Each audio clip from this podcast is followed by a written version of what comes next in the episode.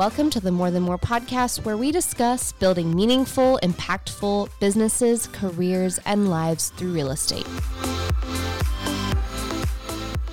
Okay.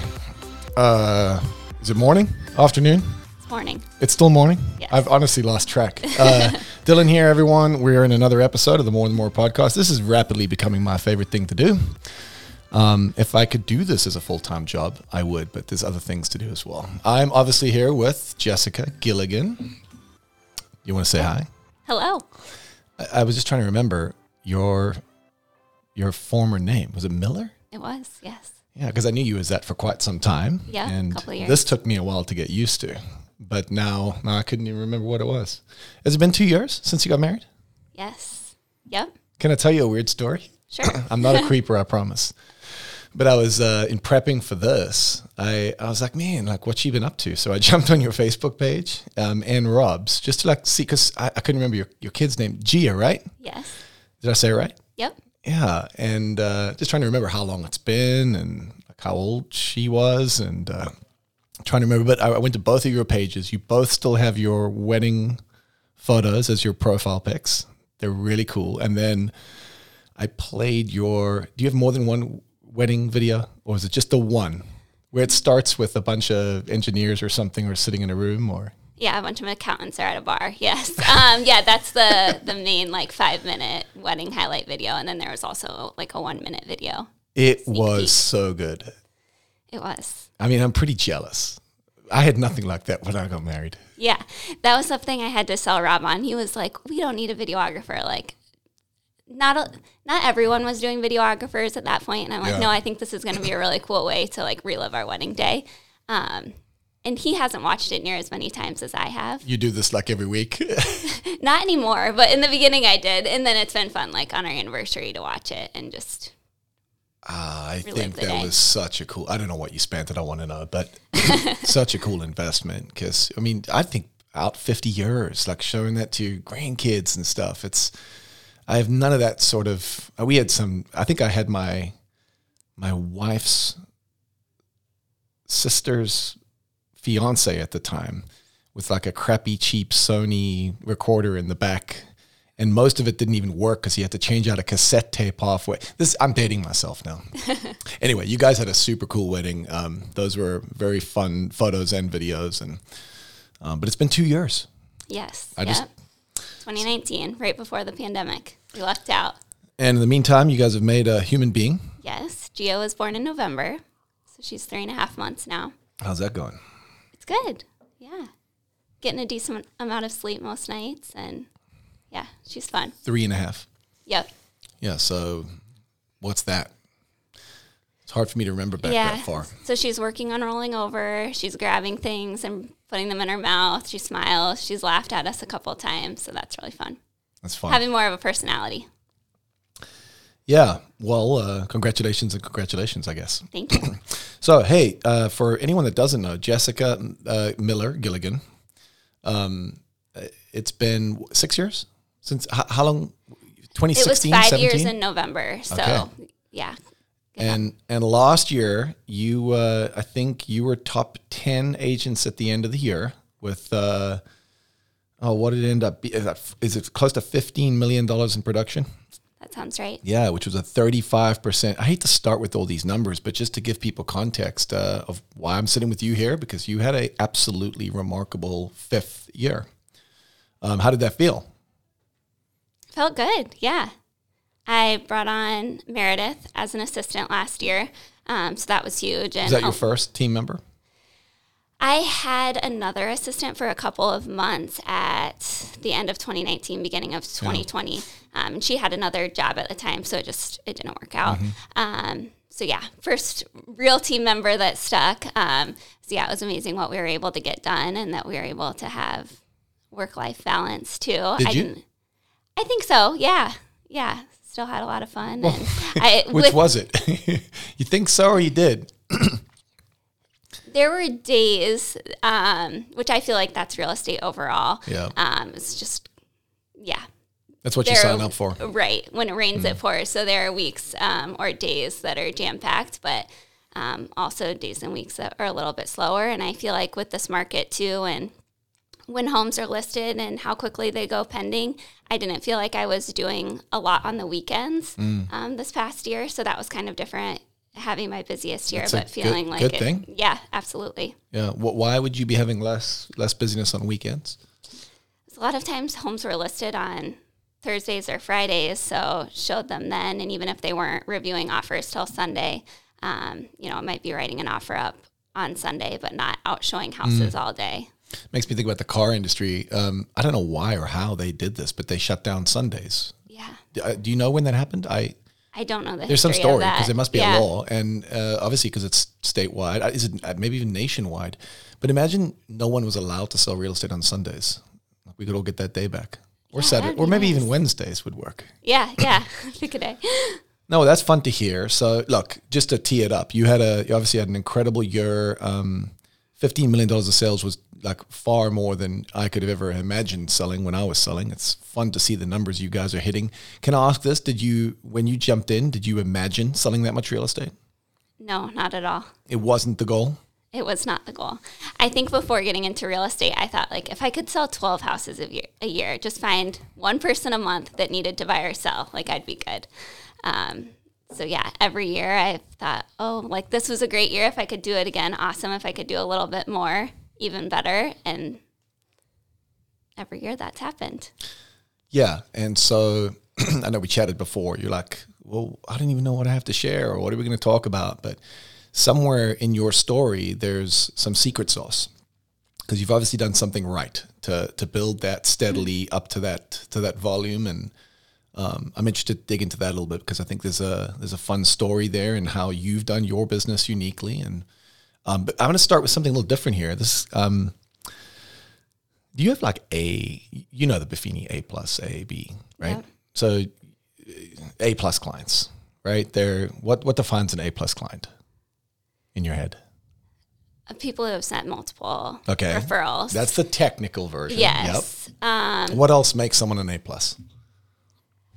I think um, like the people that are cheerleaders, like on social media too, Mm. like anytime they see some sort of award or yeah, see something that I post that they find helpful real estate wise, they're like the first to like it or comment on it or send me a message. Advocates is the Yeah, word we use. yep. Yeah. Um, well, that sort of answers the question the way I was thinking about it. But let me let me throw this at you.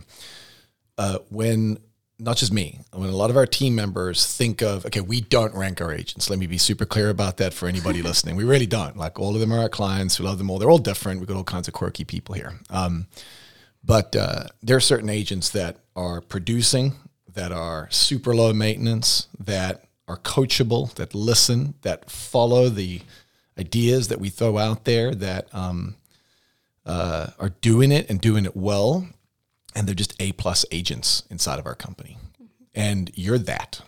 So, uh, no, I mean that sincerely. Like you, you've done this really, really well. You've also needed very little guidance and support. I think you've you've been a sponge. You've soaked everything in, and um, you, you're not doing anything from the outside that's like super crazy or fancy or there's no like I don't know Michael Jackson dance moves, right? You're just consistently building a relational business, which I think is super, super cool. So um, that's why I'm excited to talk to you, even though you might not think you have a ton to share. Yeah, Does it make any sense? it does. And you saying that, that, yeah, makes me think more about my A plus clients. I guess even if they're not sending me referrals, but people that I've worked with that are like A plus, I want pleasure to, to work with, yes. right? And I've found that over the years, just how much easier it is to, to work with certain people.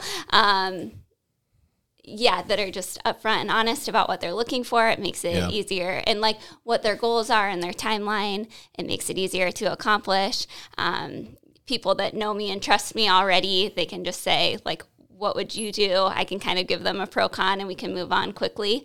Um, rather than some people that I work with that I just don't have that connection with, and Yeah. it seems like everything's a little bit more of a challenge. Yeah. Well, you have been an A plus agent and you had an A plus year, and I think that's incredibly cool. And so, can we dig in? Uh, let's go back to the beginning. Maybe well, before we talk real estate and your, uh, we were talking about this before. I've learned so much just digging into people's stories. and parts of it that I didn't know, but parts of it that I forgot. And there's so much that these discussions have taught me, and I think others. Look, you mentioned you've been listening to a bunch of these. It, it's just interesting how much we learn from each other's stories. So go back to the beginning. Uh, before real estate, you were in. Well, let's go right right back to the beginning. Where are you from? I'm from, I grew up for the most part in Ankeny. Ankeny girl. Yep. Graduated from Ankeny when there was just one high school. Um, then I went to University of Iowa. I always, um, I think like my goal was to have my own business someday, but I had no idea what I wanted to do. Why were your were your entrepreneurial background? Your parents or Yeah, my dad has his own business, so I saw how what does he do? Uh, he does dirt work construction. Okay. So he loves his job. He describes it as like he feels like a kid playing in a sandbox every day, and he's been doing it for 40 years. Literally. Yeah, yeah, exactly. Um, so yeah, that was always kind of a goal, but I had no idea what I wanted to do. So I went to Iowa, studied business, ended up with an accounting and finance degree. Yeah. I kind of got pushed the CPA route, so that's what I did. Um, I was an auditor for one of the accounting firms in Des Moines. As a CPA. Yep. Yeah. I remember our first meeting talking about uh, thinking about accounting transitioning into real estate. Yeah. Yeah, there's some things that transferred over. Well, I'd like to, yeah, I'm interested to hear what those are. Um, and so, okay, I interrupted though. So you are acting as an auditor for, is this Deloitte then? or- yep, Okay. Deloitte. What does that even mean? Um, so my client was MidAmerican Energy, Okay. um, which is part of Berkshire Hathaway Energy, um, which they obviously have shareholders that want to know that their financials are accurate. So we were auditing their financials to make sure what they were sending their shareholders was accurate. I mean, no disrespect, but that sounds horribly boring. I enjoyed it. I really liked the people that I worked with. It's a lot of young, fun people, so that's what makes it bearable. Um, but You hear that? I do. Yeah, Someone's celebrating. You don't know. There's a party going on somewhere here. Yeah. So yeah, it was long hours. It was a lot of staring at the computer. Um, as nice as you are as an auditor, not everyone likes you. like usually, the client isn't happy to see the auditor. Um, So this is a negative context. not necessarily, but usually we were like asking them for information that they had to pull together when they had higher priorities. Um, so you you did feel like a bit of a bother to most of the people we were working with. But the numbers part you love. You you- that's your that's your I do jam. like the numbers, yeah. But looking at a computer all day, every day, Wasn't your jam? Right? Well, you're incredibly relational. So, but you said you like the people in that space. Yeah, the Deloitte people that I worked with, and some of the client interactions too. There are only a handful that you didn't really want to go into their office, but Well, I think that's uh, yeah, it's insightful. Like what we deal with is people looking. Well, buying is certainly fun and exciting and a positive starting point. I suppose having to sell your house isn't always positive. right. Okay, so you're you're an auditor. You're way smarter than me when it comes to numbers. Like, no, seriously, spreadsheets and numbers is not my thing. So I'm always impressed by people like you. That are you like a really high fact finder? Then, do you know your Kolbe? I do, and yes, I think fact finder is Like my highest. Yeah, Yeah. it's an eight. That makes sense as an accountant.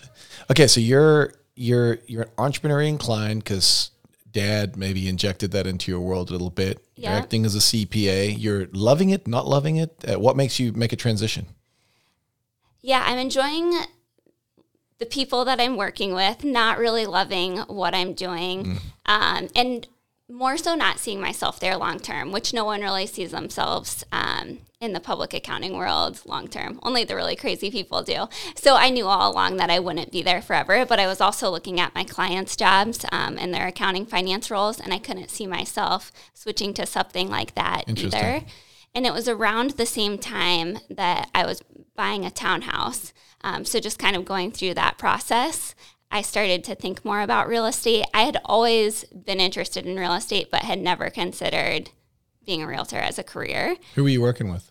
Um, Steph Reed, Okay, yeah. which I I looked at one place. I called the sign, like I didn't know her before, and I bought the first place that I saw on the day I saw it. Um, so me thinking like, oh, this is something I could do. Easy money. Right. I thought that it was going to, I knew it would be more challenging, but not as many challenges as I now know. No one believes it. You know, we sit down with so many people and we always have the same conversation about how challenging this really is. And I think everyone hears it, but they have experiences like the one you described and they're like, well, yeah, sure, whatever. But I Yeah, can do this this. happens all the time. So I can for sure sell 12 houses a year if I have one sign in the ground and people So it. positive experience, but just like way easy. Yeah. Yeah. Okay, so you're like, I can do this better than Steph. Um, No, I did not think that. Steph was awesome. And I think I was like, oh, like Steph's a very like personable, like I, I don't know. I just kind of like related to her and thought Yeah. I could see myself doing this. okay, so then what? You start, Yeah, the wheels start turning. I start doing some Googling about becoming a realtor. Um, as any eight fact finder would. Yes. Yeah. Yeah. like read every article. Okay. Um, I also I haven't shared this with many people, but I'll put it on the podcast.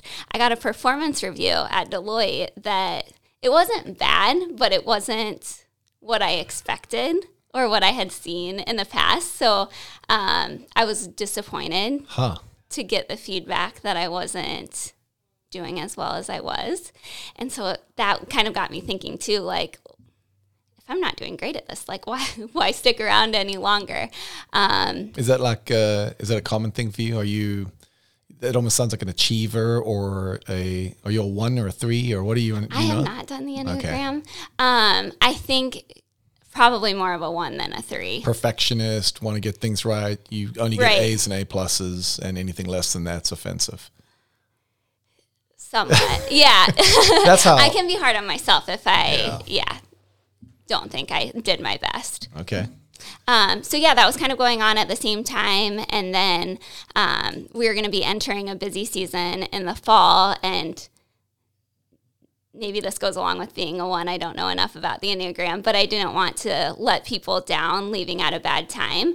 Um, so that's when I kind of felt like it it has to be now or not until a year from now. Yeah. So that's when I started figuring out when I was taking my real estate classes, when I was going to put in my two weeks, when I was going to start You talking to planned out, brokerages. huh? Yeah, yep. and I think by the time I met with Century 21, I had already quit my job, and you were like, "Oh, you're really doing this? Like, there's no talking you out of it." I remember that now. Yeah, because we met in Urbandale, if I recall. Where did we meet? No, we met here actually It was here? Yep. Okay. You showed up late. No. Yeah. Why? Did I have an excuse? You were coming from Ames. I forget what your excuse was. Did I apologize? You did, yeah. Well, I apologize again. the conversation couldn't have been that bad. So, did you meet with multiple brokers, or what I was did. your? Yep. Yeah, I met with a handful of brokers. Someone at my licensing class had mentioned Century 21, and I was like, oh, maybe I should just, this, I guess, fact finder, maybe, like, better meet with them too, even though I thought I knew where I was going. Oh, we were late to the party, yes. and I was late to the meeting. Yep. Yeah. Oh, boy. Yeah. So last brokerage I met with thought I had already decided where I was going, um, and then I I left this meeting and called my now husband and was like, "Yep, this is where I'm going if they'll have me." You and Rob were engaged at the time, or dating? Just dating. yeah. okay. So, can I ask what it was about Century Twenty One? So other brokerages I had met with, um, I felt like it was very much sink or swim, which is what I expected based on my research that I had done. Um, so then when I met with you and Angela and you laid out the two year roadmap, I was extremely impressed by that. Like, oh, these people are actually going to help me succeed. And then a big thing, like where I went from thinking like, I hope I can sell 12 houses a year to maybe I can do more than this is I think you had said like, oh, you're from Ankeny. So you know people, right? And I said, yeah. And you were like, do they like you? I'm like, I think so. So then we just need to get them to trust you. Um, and then you, introduced me to the purple cow and Yeah. the whole remarkable experience thing. And that just like totally changed my mindset on how I was going to do this business. That's fun to think back to that. We don't bring up the purple cow enough anymore. We talk about the remarkable client experience, but we've uh, we moved on from Seth Godin. Mm-hmm. Yeah. I need to bring that back in. So why did that resonate? I think because I am a very relational person and growing up in Ankeny and having worked in downtown or having worked in um, Des Moines and starting to know people like at the time my friends were just starting to maybe think about buying their first house. Yeah. So thinking like, oh, if I can connect with these people that I know and help them buy their first house and have a great experience, they'll know other people that are going to be doing this in the next few years. And is that what happened? Like, uh, so you, you come on board. What what when is it? What time of the year? November. Okay. Which, by the way, do you think that's a good or a bad time to start? Looking back, I think it's a good time to start. Yeah. so too. I think Why?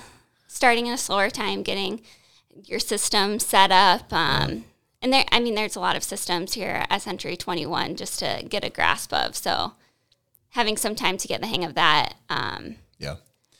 No, I feel like it's uh, bumping your shins a little bit through, the, well, just taking it all in for a couple months. And then uh, obviously it's great to start in April because that's when there's actually buyer leads, right? But you just don't know what you're doing. So I've always said, and I probably said this to you, starting right then actually is the perfect time. So by the time you get to February when things start to show up, you kind of know your way around a little bit. yeah. So what was that like? Tell me about the first year. Good, bad, slow? It was good. Um, I can't really remember the first couple of weeks what I was doing then, um, but I think I was like two weeks in when you called me and said, "Hey, there's a top agent Yeah. that's looking for a buyer's agent." And I don't think I wanted to tell you no, but I was very unsure about it because, again, my online research and another broker that I had met with had pitched the team idea to me. And based on what I had seen online and heard from the other broker, it just did not appeal to me at all. And I think you said, like, wait a second, we want to make sure that this is fair for everyone. Um, the agent, like, I, th- I think you'd get along well with the agent that's looking for a buyer's agent.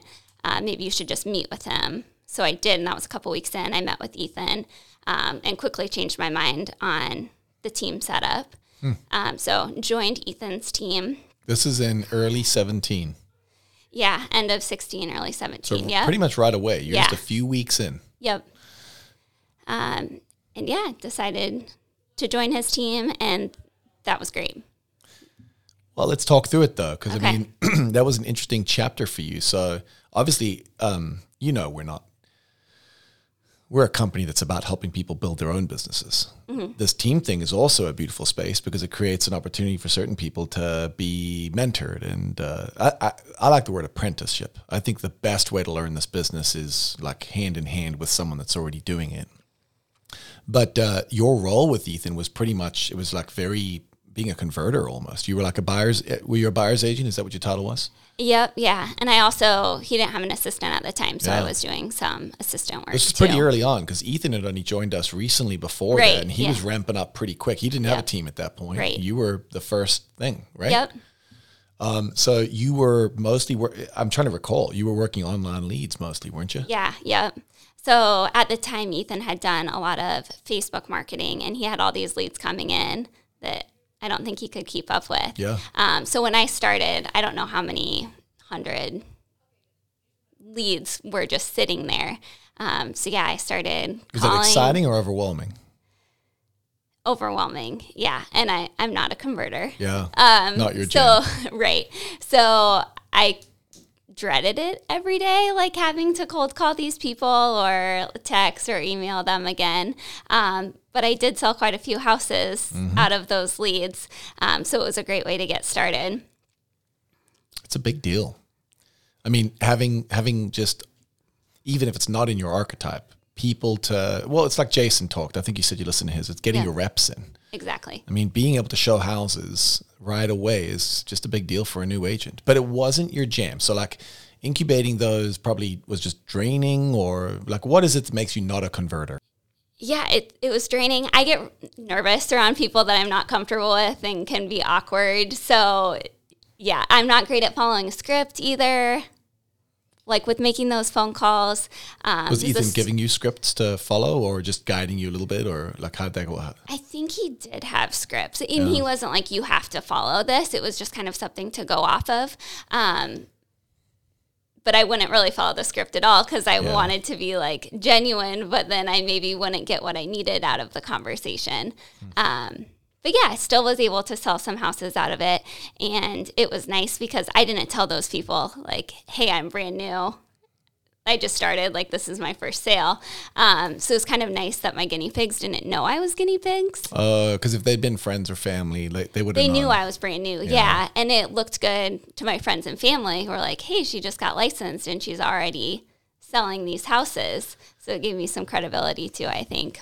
Well, getting the reps in, like learning how to do the basics of showing and writing an offer and negotiating is a big deal. But this other thing you're bringing up is a big deal too. Like, it's back to the trust thing. So people like you and they trust your character because they've been friends with you for a long time. They know you're a good person. But mm-hmm. let's be honest, in the first year, they're like looking at you going, "Yeah, I'm going to buy a house with you. Look, you don't I know you're brand new. You were you were sitting next to me in an accounting office just 6 weeks ago."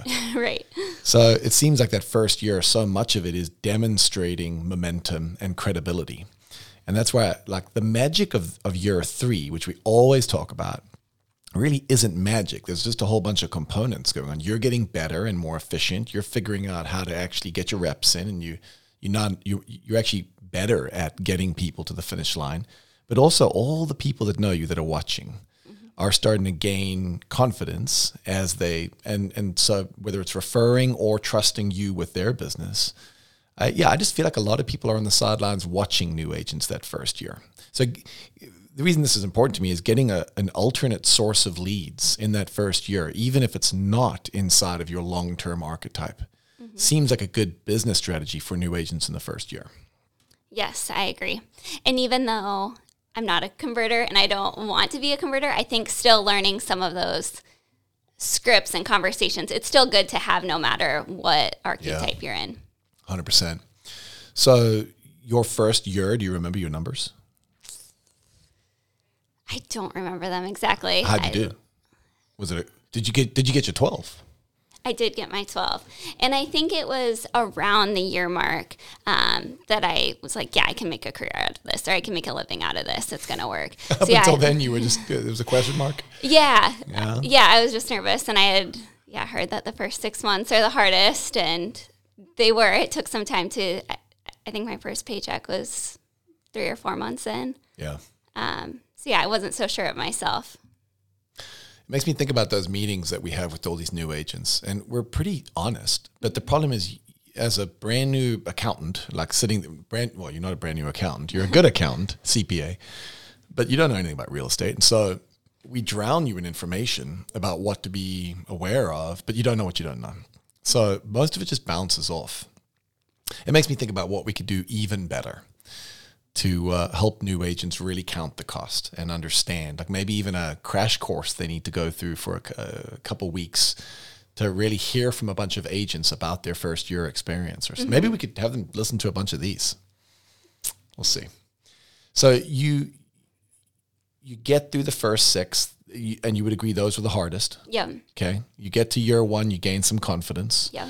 And are you generating some of your own business alongside what you're doing on the e-lead side? Yep. So that probably, I mean, I think there were a couple there in the first six months, but it was probably around the six month mark that I started realizing, um, yeah, people I already know are starting to trust me and use yeah. me and refer, and started realizing that those were the transactions that I enjoyed more and it became a little bit easier. Yeah. Um, just like what I was describing before, just kind of being more of like the A plus type clients mm-hmm. that already knew, liked, and trusted. Oh, like and trust you, man. Yeah. We said that so many times. It's like it's a script now, isn't yeah, it? Yeah. Yeah. um, so when at some point you step out of Ethan's team then and go solo, do you remember when that was? I think it was spring of 2018. Yep. Okay, so that was a good a good year and a half, almost two years. Yeah, year and a half. Okay. So lessons learned through that? I mean, you said some scripts, obviously the reps that you got in. Um, it seems like it helped you get started. Absolutely. I almost feel like you know a guy like Ethan almost deserves. Well, I won't put words in your mouth, but yeah, it's um, some some props to. Uh, I think you would have got where you are one way or the other. But it's fun to have a context like that to get started and learn from somebody else. I am curious what your takeaway was from those two years. Absolutely. Yeah. I I've met with a couple of they're now agents, but agents before they've gotten into the business. And I've told them that I do think that the apprenticeship or team is the way to go. Yeah. Um, for a few reasons, like yeah, just getting some clients to start out with, kind of as your guinea pigs. Um, having a mentor, someone that has some skin in the game, I guess, that like you don't feel bad asking questions to. Um, so it was nice, especially with Ethan being an agent that always takes the high road. Oh. So yeah, I, I never wanted to do anything that I wasn't 100% sure of. So I reached out to Ethan plenty of times or was talking with him in the office, like, this is what I think I should do, or this is how I think I should advise my clients. Like, what are your thoughts? Is that right? And he yeah. would tell me if I was right on track or if there was something else. Um, so that was great just to have more confidence in everything that yeah. I was doing. Um, no, I, I think you've said it. It's uh, it is a great way to get started. It's not the only way, and I think there's pros and cons with it, but that was your chapter, and I think it worked out for both you and him. He he had a team member to work some of that business, and you got your quote unquote. I'm always going to say this now. Got your reps in. So yes. TM was, Jason Jason Mickelson owns that, but um, with the assistant work too, I was able to get more reps in because um, they weren't my clients, but just doing some of Ethan's like dot stuff or seeing things he was doing. You were doing admin work as well. Yeah, on his it. business. Yeah. Okay. Yeah. Okay, so you step out you decided that basically the business you procured was the more fun in it, the, yeah. be, the better business to work. Right. Um, and that's that's coming into your third year basically. Talk to me uh, there to now. How's it been? I mean, in terms of a path. Yeah, every every year has been better than yeah. the last, um, which I think is what happens when you're working by referral. Your web or your net just keeps getting bigger. Mm-hmm. Um, so hope that continues to happen. But I haven't I haven't paid for any leads. Like ninety percent of my business has been referral. Um, do a little bit of relocation, and every once in a while I'll get like a signed call or someone who just says they found me online. But those are few and far between. It's working. So, just out of curiosity, because I want to I want to dig into um, your secret sauce a little bit. but before we go there, what what are you working on now? Like, what's uh, what's 2022 all about? 2022. Say all about balance. Um, really? Having a new baby. Yeah. Which I think a lot of agents are trying to find balance. Yeah. Um, but yeah, I just want to to make sure that I'm spending as much time with baby as I can and not feeling distracted in my time with her. So just trying to be efficient and use my time wisely. Um, I have Meredith again helping. We're working on getting systems in place. So I kind of I want my business to be as systematized as it can be while still making it personal and like making it so that my clients don't really realize how systematized it is. Like I want them to still feel like they're getting a personalized experience. Can you give me an example of how you do that?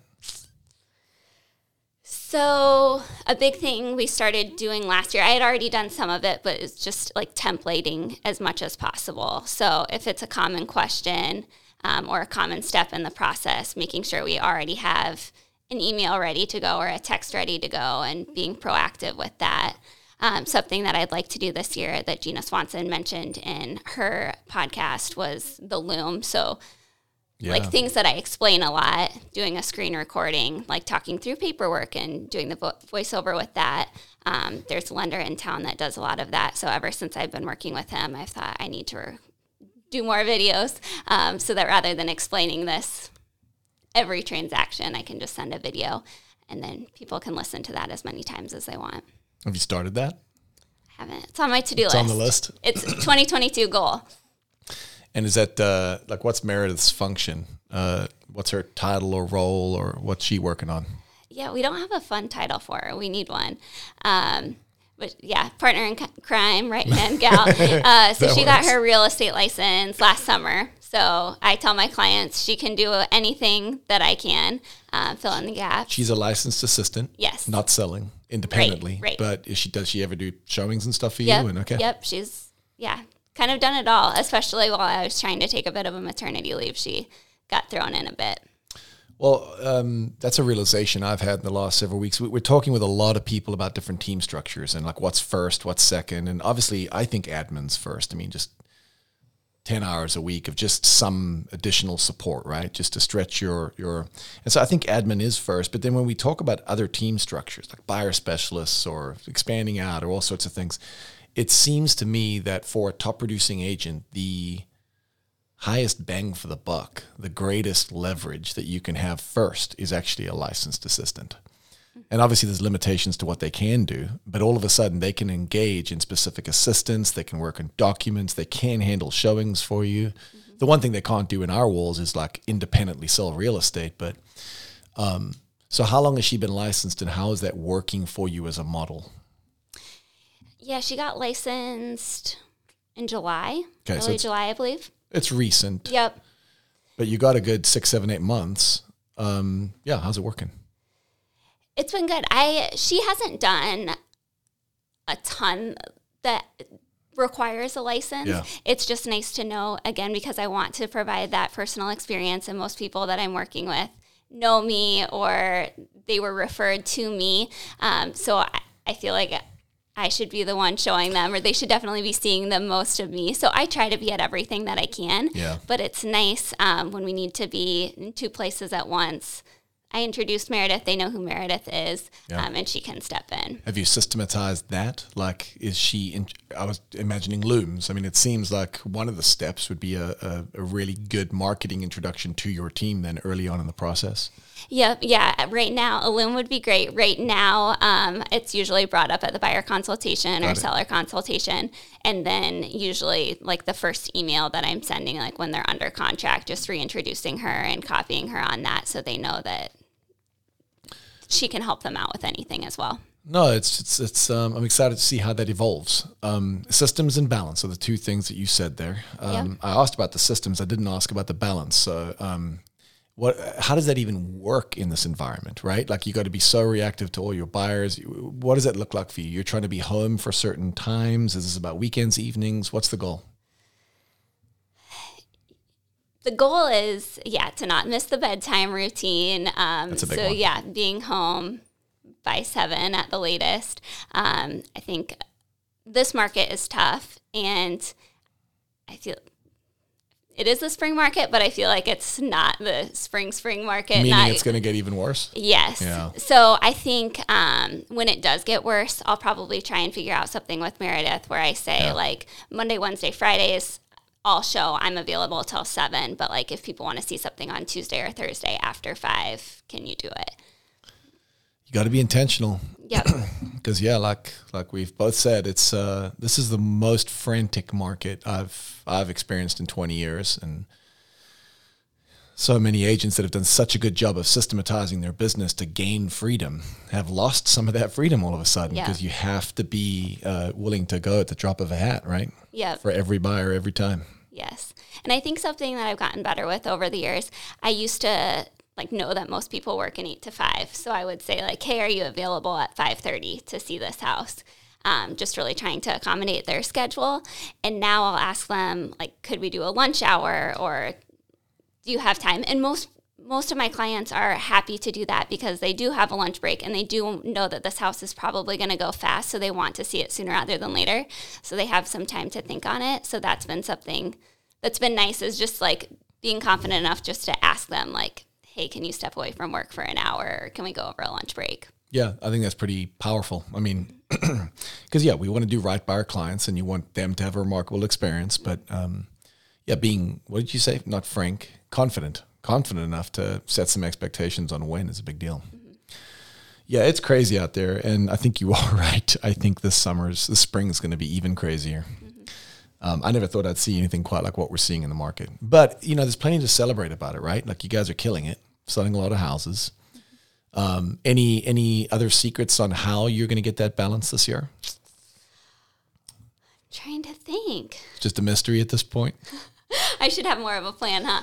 No. Uh, yeah just the systems. I think we we did a lot last year about just like documenting our processes and making it so that that helped meredith um, a lot and just learning the process and making sure that she didn't miss a step. So continuing to expand on the processes that we already have in place and templates and Well, it's a big deal, Jess, and I I've said this before as well, but uh, mom realtors uh, trying to juggle and balance those, especially those young years where you know your kids. It's just very important, like you said, to be around for bedtime and bedtime routine. And I, my kids are 16 and 14. They they're happy to not see me. I have to like schedule time with them. but at, at those young years, balancing this crazy business and being a mom, it's a it's a big uh, it's a big challenge and it's a big uh, burden, I think. And so I I really feel for you guys, and it's uh, admirable. Uh, I call it the work to be done. Like you don't have all the answers to it. It is. It's not a mystery. It's just it's hard. It's a challenge. So yeah, my hat off to you. Uh, maybe there's more. Are there more coming? Can I ask that question on More a podcast? kids? Yeah. I hope so. the yeah, plan? we'll see. Yeah. Well, they grow up, and then one day they they don't need you for bedtime anymore. Yeah. I promise. Um, okay, so let's dig into your recipe, though. I, um, well, let me just straight up ask the question. You've done super well. You know that, right? I think so. Yeah, yeah. I wanted to sell twelve houses a year, and last year I did over fifty. Is it hard so for you to say that you did super well? Kind of. A little yeah. bit. It looks like it is. yeah. well, you don't have to say I'm it. I'll say. it. surprised every year. Um, it's fun. Well, that's what makes you an A plus agent, right? Like you don't have huge uh, expectations. You're just trying to do better and better and better, and so you're getting great results, and uh, it's fun. Um, but if you were to have to shrink it down to well, what what do you think has made you successful then? Because you really have killed it in the last five six years, um, and it sounds like you're doing it with great ROI uh, good balance and good. It's your business. You're not beholden to anybody else. You're not having to buy this business anywhere. And so, what was the recipe for success? What are you doing right? the biggest thing is just taking care of people, and then reminding them that, I work by referral. Not not in an annoying way, but just usually when I first meet with them, it's part of my consultation is telling them um, that I work by referral and why, so they hear it then. Um, it's included in some of those email templates that I mentioned, um, especially towards the end of the process when I'm asking for reviews and things like that. So they're hearing it there. And then another big part of my business has been social media. So, like Instagram stories, I feel like became more popular right around the time I was getting started in real estate. Um, so, that's a good way that I feel like I'm able to stay top of mind with my people, is just showing what I'm doing every day. People think real estate's interesting. They do. Um, so they seem to like to follow along. Um, and then just sprinkling in there, like how much I like working by referral and how great it is to work with people I know. Stay top of mind that way. Okay, so I think that that I mean, obviously, taking care of people is beautiful, um, and I think you're sincere about that. Well, you'd have to be sincere about it. If you're not, it doesn't work, right? You actually have to care. But this um, reminding people that I work by referral. So one of the things I see a lot um, across the board is a lot of people working by referral, but they're afraid to inject that sentence in. You're saying at the at the buyer consultation, and then you said throughout some of your template, uh, some of your communications, but you're saying even you're sprinkling it into your social media marketing. Yeah. I work by referral as a really Buffini esque style reminder. Um, I see a lot of people afraid to do that. You're not. Not in the ways that I do it. I would I am afraid to ask someone like, hey, do you know anyone that's thinking about buying or selling real estate? Or even the question that Buffini encourages, like, hey, do you have a realtor that you'd recommend if someone asks? Like, if not, could I be that person? So the mayor campaign is too. That's that feels too pushy for you. it does. But But including it at the end of an email or like making a little comment at the end of a buyer consultation or just including it in social media, I feel like that's indirect enough. It doesn't come off too pushy. So how do you say it? uncomfortable. tell me how you say it at your uh, buyer consultation. Um, what do I say at my buyer consultation? With baby, it's like been a while since I did a buyer consultation yesterday, the first one in a while, and I was like, wow, I'm a little rusty. Um, so it's usually around the time that I'm talking about asking for a review. I say, usually I make the connection how they were referred to me. Um, I love referrals. If you know anyone, um, Wait, send them. but you're you're talking about reviews Yeah. up front. Well, I'm not asking them to write one, um, but we have a little flyer that I include in my packet. You're and I- showing them Yes. other reviews. And I say, it. my goal is to do such a great job for you um, that you want to tell all your friends and family how great of a job I did for you because I do work by referral, as you know, so and so referred. So that's when they first hear it generally. So I'm gonna jump. I'm gonna jump ahead here. I, I did something unique with you here. I actually jumped on your website and scrolled through your reviews. I don't know why. It just happened. Yeah. it was around the time I was stalking you on Facebook to see what was going on in your life and what your daughter's name was. But so listen to this. Uh, this was uh, f- can I name these people? Sure. Uh, Groper. Do you remember that Yep. client? Yep. Jessica came highly recommended from three couples I know in the area that used her as a realtor. I mean, the rest is incidental, but she answered any questions I had as a first time home buyer and some that I didn't even know that I had. There's something magical there. Um, her contacts within the industry gave us the inside track to a house that wasn't quite on the market yet, so we are able to act fast in this crazy market. Overall, very smooth sailing, and I would highly recommend her services. But I highlighted highly recommended from three couples that I know. So um, these subtle reminders and that conversation at the um, at the buyer's presentation um, to get three different people to say, "Hey, here's someone that you should use in a social circle." That's quite a feat, isn't it? It is. Yeah. So I guess just dig more into the subtle reminder thing. I, I, I'm looking for what what's working there because obviously you're afraid to be. It sounds like you're afraid to be too solicitative on it, and yet the subtle reminders seem to be, at least according to that, working. Is there more to say there? Not a whole lot more, but yeah. Again, I write it in my cards too. Like I, I do home anniversary gifts, um, and I usually include um, a summary of comparable sales. And at the end, I always end with like, as always, let me know if you have any questions or if you or someone you know has any real estate needs. I'd love to help. Um, so like that's another way I do it. When I work with awesome people, I let them know like you're an awesome client. I love working with you. Can I duplicate you? Like, do you do you know anyone like you?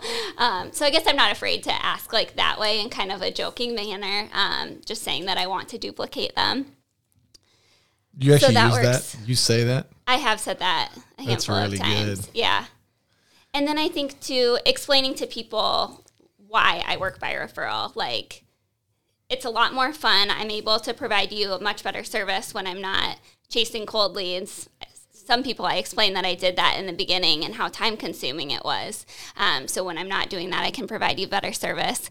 And then also talking about the safety aspect of it.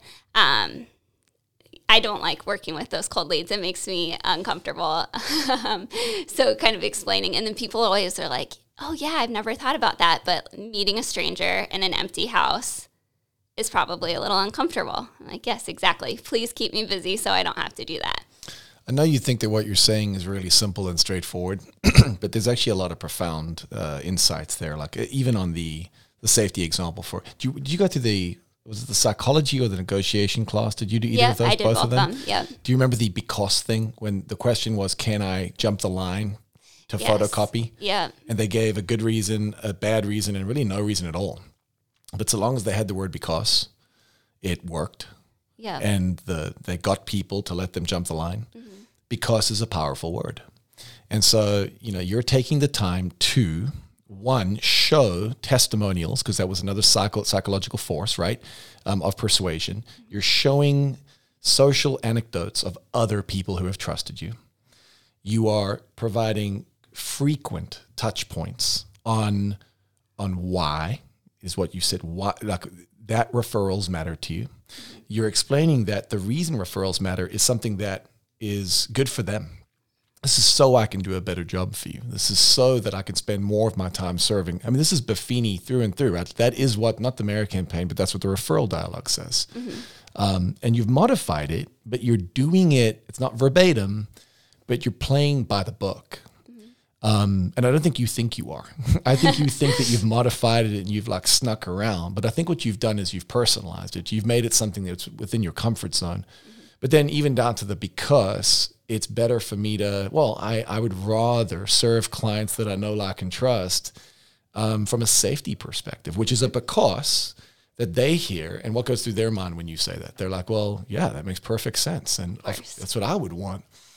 And so there's something incredibly non fancy about what you're talking about, but fundamentally just crucial in in the execution, right?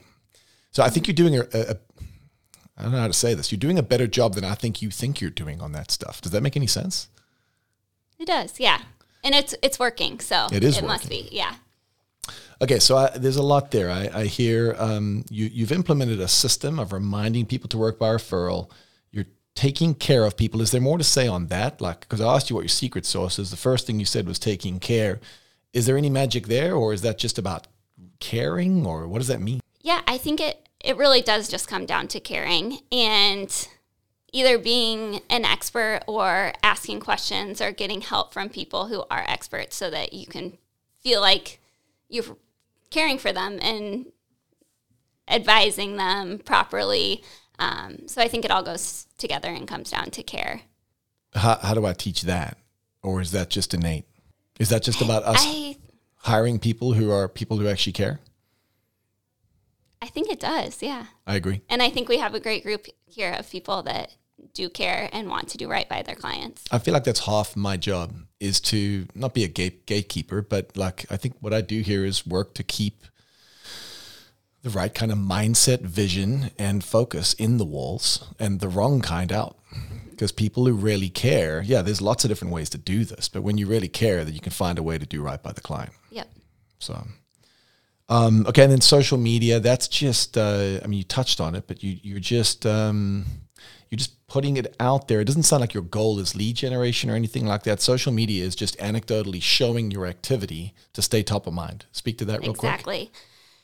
Yeah, and the big the thing I mentioned was Instagram stories, just trying to show what I'm doing every day. And I mention Instagram stories because I feel like that's what is working the best. Um, I have a lot of people that reach out over Instagram, like that review um, that you read, helping three couples. They were the fourth. They all went to my high school. They were all a year younger than me. I wasn't friends with any of them. Like we knew who each other were, but I never like hung out with them or anything.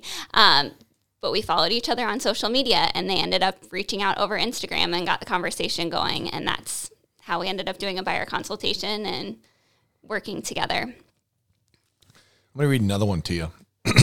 By the way, were you around when we used to like share testimonials every week at team Yeah. meetings? We need to bring that back. Yeah. Um, I think there's nothing more important. There's no bigger accolade than those shout outs. And so, by the way, do you share your testimonials frequently on social media? I do. Yeah. Mostly on my Facebook page. Okay. That's where I share them.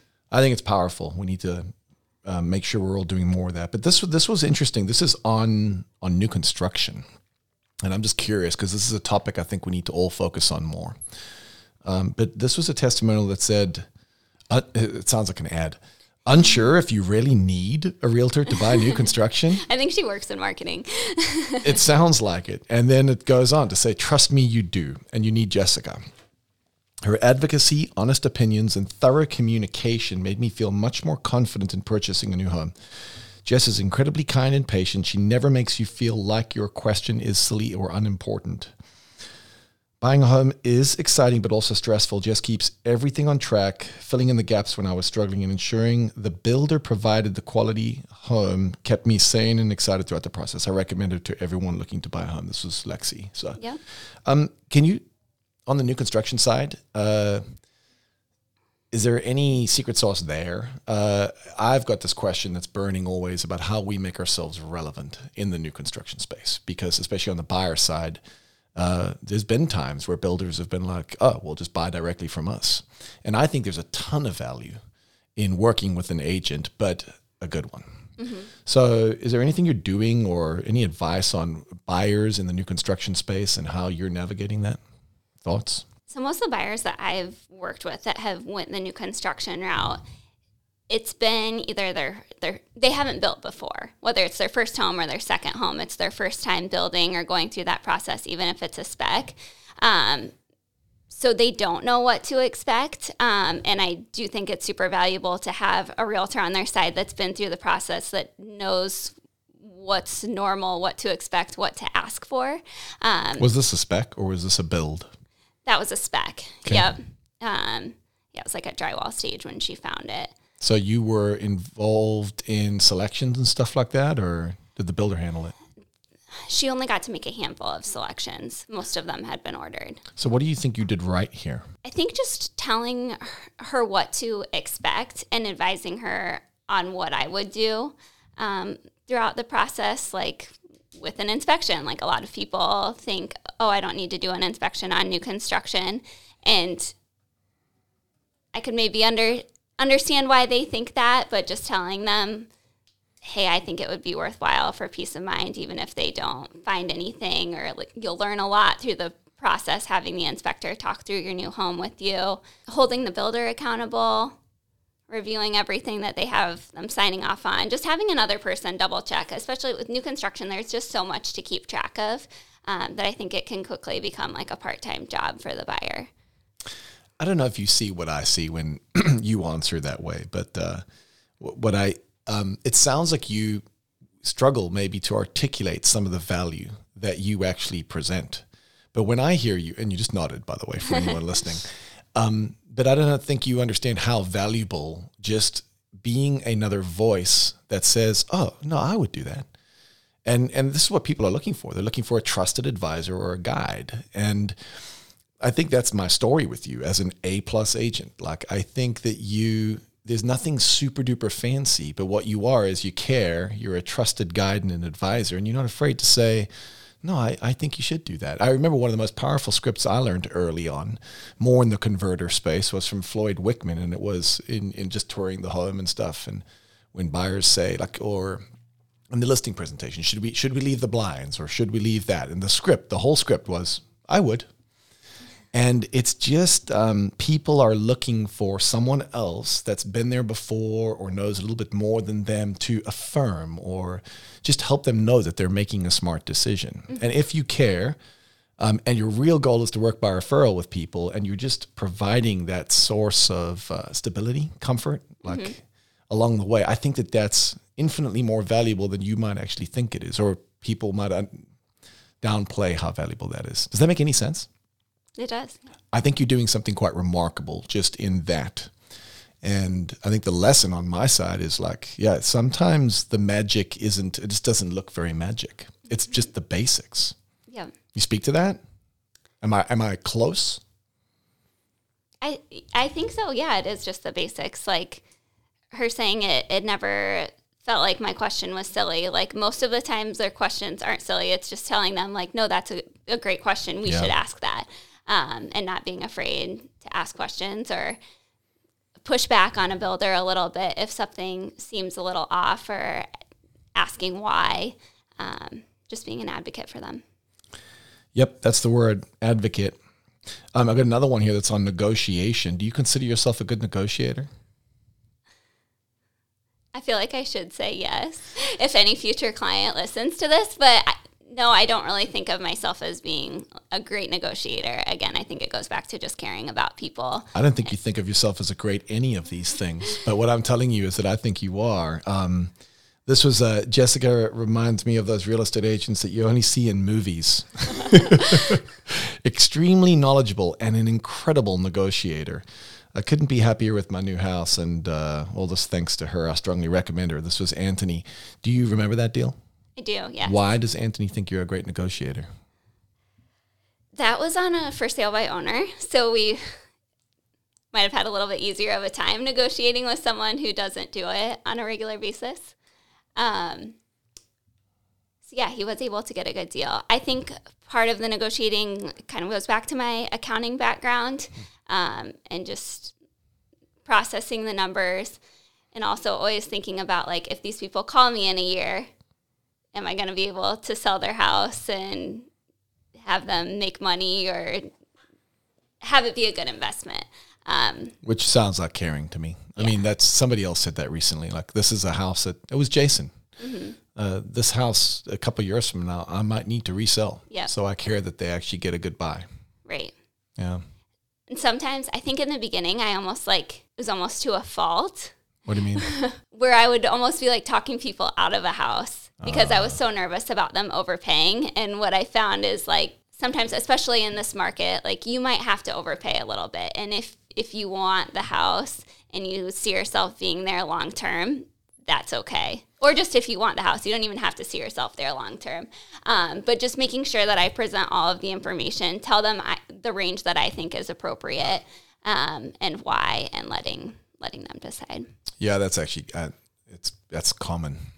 And it, I think it starts with us thinking that price is always the most important thing. Right. Um, overpay is a very like a relative term, right? Like uh, I'll pay a lot of premium for certainty or comfort or peace of mind. Right. Everyone values different things and Well, and I think we need to remember that actually most buyers value those things above a few thousand dollars. Sometimes we make it more about the money than it needs to be. yep. They just want to they just want to get into their new home. So, um, no, I thought that was worth bringing up. Uh, I've got one more for you. I know it's awkward, but I think it's kind of fun just because I, I think all this ties into what I think your story is. Um, this is on the basics. So, because I think there's about seven or eight things that are said in this one. This is from Liz, also in Ankeny. Jessica, Jessica came highly recommended from a good friend.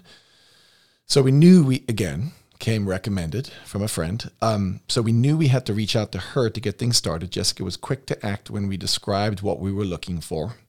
Um, quick to act, I think, is something to think about, and provided us with multiple options and helpful information. Anytime we had questions during our purchase process, she got the answers we needed. She was extremely easy to work with, quick to respond, worked hard, and always with a smile. I think that's uh, that's your archetype right there, by the way. Um, we would recommend Jess to anyone. Uh, yeah, the reason I bring these up is I think you've just done a really, really, really good job on. It's not even about the basics or the fundamentals. I think it's about the the elements of the transaction that are just about people and caring. I think you make people feel at peace. Um, and I think that's worth pointing out because I, I want our team, I want our agents to understand that because we've got all sorts of agents here, and some of them are doing some fancy stuff on Zillow or fancy stuff with Teams, or there's all sorts of fancy, and it's that's great. Like I celebrate what they're doing. And then there's another way about this, which is just steady, right? Every year has been better, is what you said.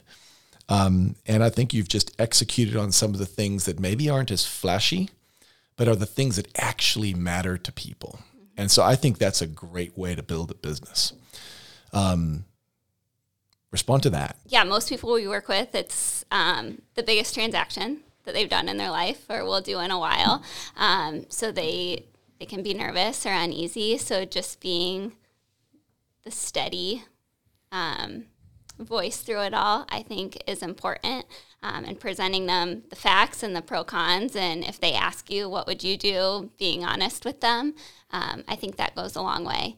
And I think something else that I've learned over the years is like there is a lot that's out of our control. So there's it's not worth like getting worked up over it. Um, just control what you can control. What were you thinking of when you said that? Like, what's what's an example? Just when there would be like an unreasonable agent or seller or buyer on the other side, like stressing about that, or having like a, a lender or another agent drop the ball on something. And I mean, I've dropped the ball too, and I um, own that when it happens, and I'm honest with people. Um, but when it's outside of my control, just not getting worked up or like creating drama or talking badly about the other person, just explaining this is where we're at. These are our options. How would you like to proceed? Um, and being okay with whatever the client Yeah. wants to do. I think sometimes too, I hear agents that are like so upset that they're losing a deal, and that's not what it's about. If you do a good job for people, there will probably be another deal, or they'll refer you people. So it's just doing Really- right by the client. Really good. And back to what you said at the first part there, I I, I think we see a lot of agents. They get so emotionally caught up in the sale or the process or their ego even that they actually make a deal uh, an issue, a bigger issue. Because now it's personal to them, and now they're pissed off with the agent, and they convey that in the messaging back to their client, and And sometimes then they get more worked up. yes, Yeah. yeah, I, it sounds like what you're saying, and I totally agree. Our, our job's to be the well. Someone describes this well, the eye in the storm, right? Like the it's the calm in the middle of the tornado or the, the hurricane. Um, there's craziness everywhere around us, and we can't get sucked into that. We've got to be the the rock or the steady, um, the one steady thing in this person's life as they're going through this crazy transaction. Um, I think that's probably something you do pretty well, and that's why she mentions always with a smile. I think uh, I think we need to remember that our clients are in a v- very volatile space, and uh, part of our job is just to say, "I would," and keep it steady and keep it simple. Stupid. I wrote that down here as I was listening to you talk. Keep it simple and just guide them to the next step. Yeah. No, I think that's really good. Um, well, okay, let's. Uh, man, it's I can't believe it's been an hour and five already. That went super quick. It did. So let me close out with some, quicker than you thought. Yes. Yes. Close out with some rapid fire for you, and uh, I think there's a, a lot of great stuff in here. But uh, so, what would you say? And we've kind of alluded to this, but maybe you've got a different answer altogether. Rapid fire. What would you say makes a great agent? Caring. Straight up. Yes. Is there anything more to say there? No, just care, stupid. Pretty much. Yeah. Work work hard. Um, yeah. Always take the high road. I'm I'm afraid I'm going to get the. I love that, by the way. I'm afraid I'm going to get the same answer. What's the most important contributing factor to your success? Yeah. Again, probably caring. I love this. I feel like the title here is going to have something to do with Care Bears. Did you watch that as a kid, by the way? I did not. No. Sorry, I'm dating myself. Do you even know what it is? I know what Care Bears are, but yeah, I never had a stuffed animal or watched the show. I don't want to associate that. We're going to move on. Um, uh, six years in, where you're at, is there something that you wish you had understood sooner?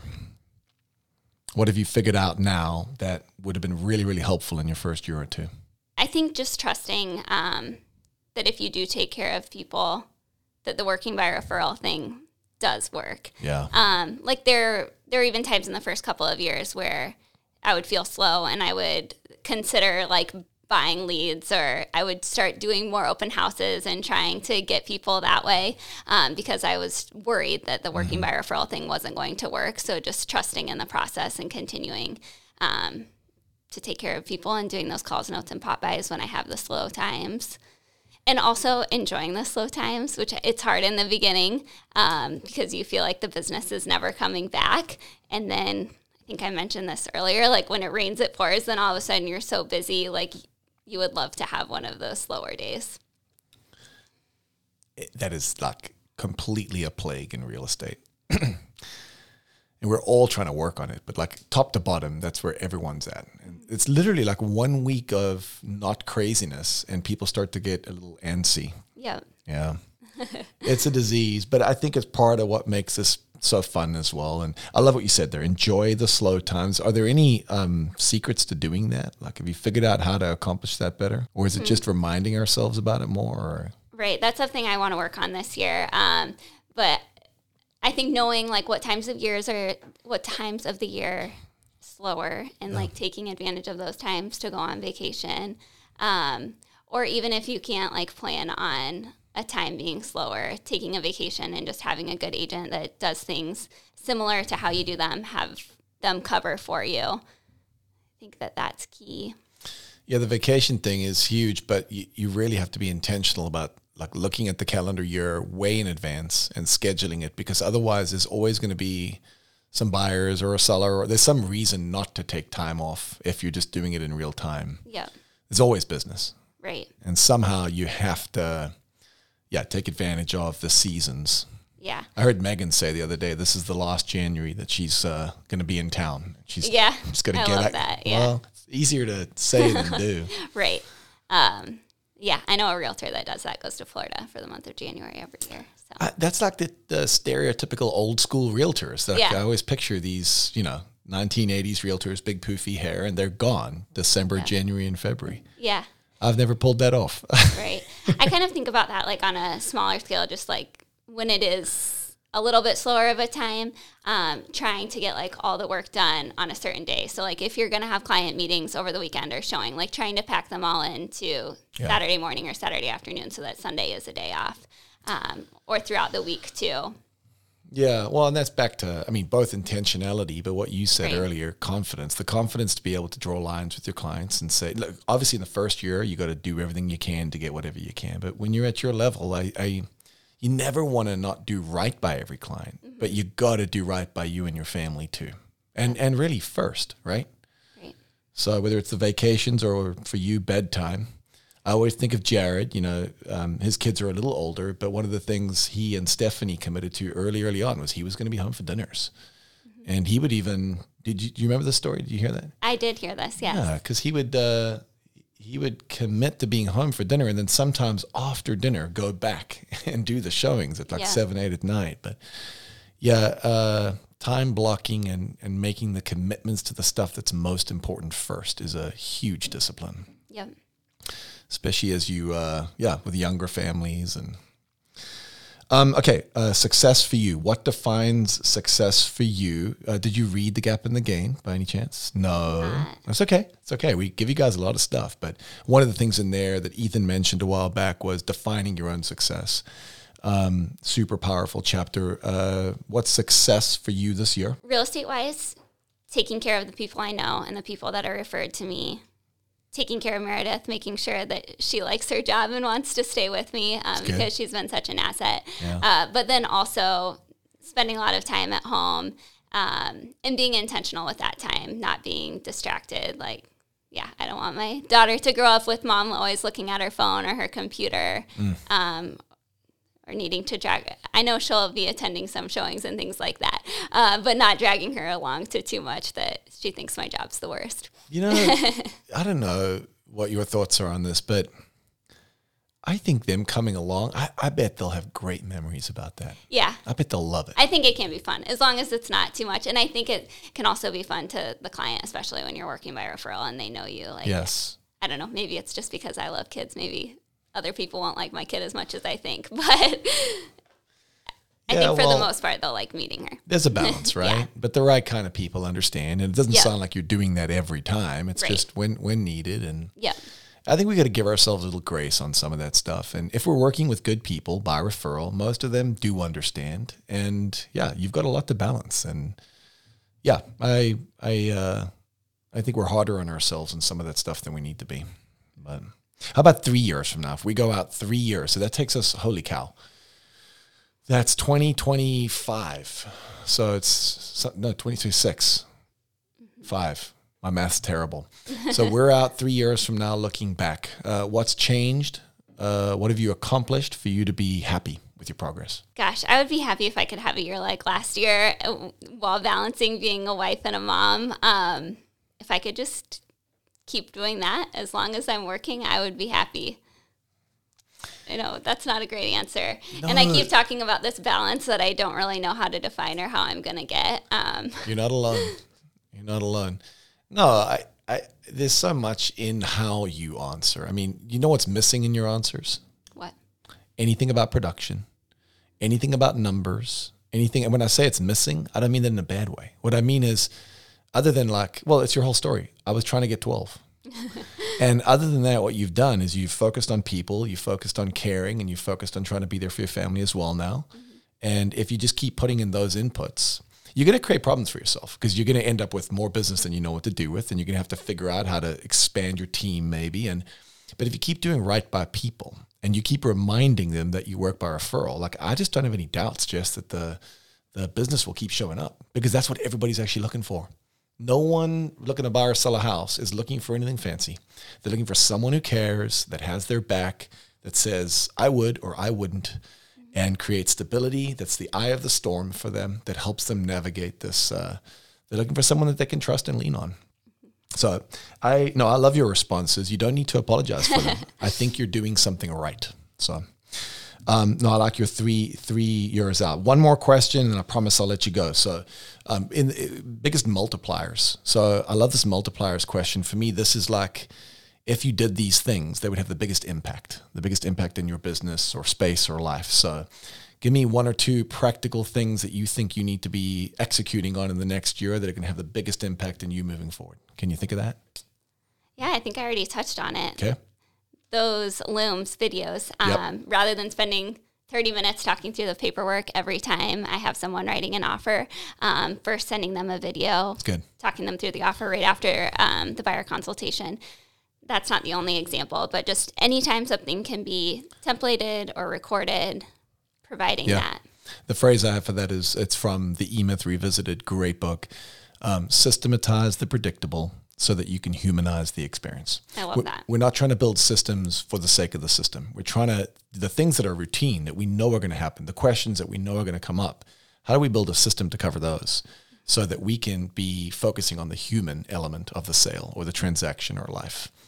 Um, so that's your biggest one. Yep. Love it. So when we talk in a year, we'll find out how you've done on uh, on that. We're We're gonna talk again in a year. We're, we're going to talk again whenever you want, but well, I don't know. There's a lot of people on, in our team and a lot of interesting stories, but it seems to me that every year we should at least run through the top, you know, 10, 15, 20 agents and find out what they're doing and what they're working on because uh, I know you don't want to brag and I know most of our top people are pretty humble, but you're doing something right. And I think every one of you have got a slightly different story and everyone's got a lot to learn from that. So, um, yeah, the only I, I, I'm going to close with this because it was the most fun thing you said. Um, yeah, you want to duplicate your. You said you want to duplicate your A plus clients, right? Yes.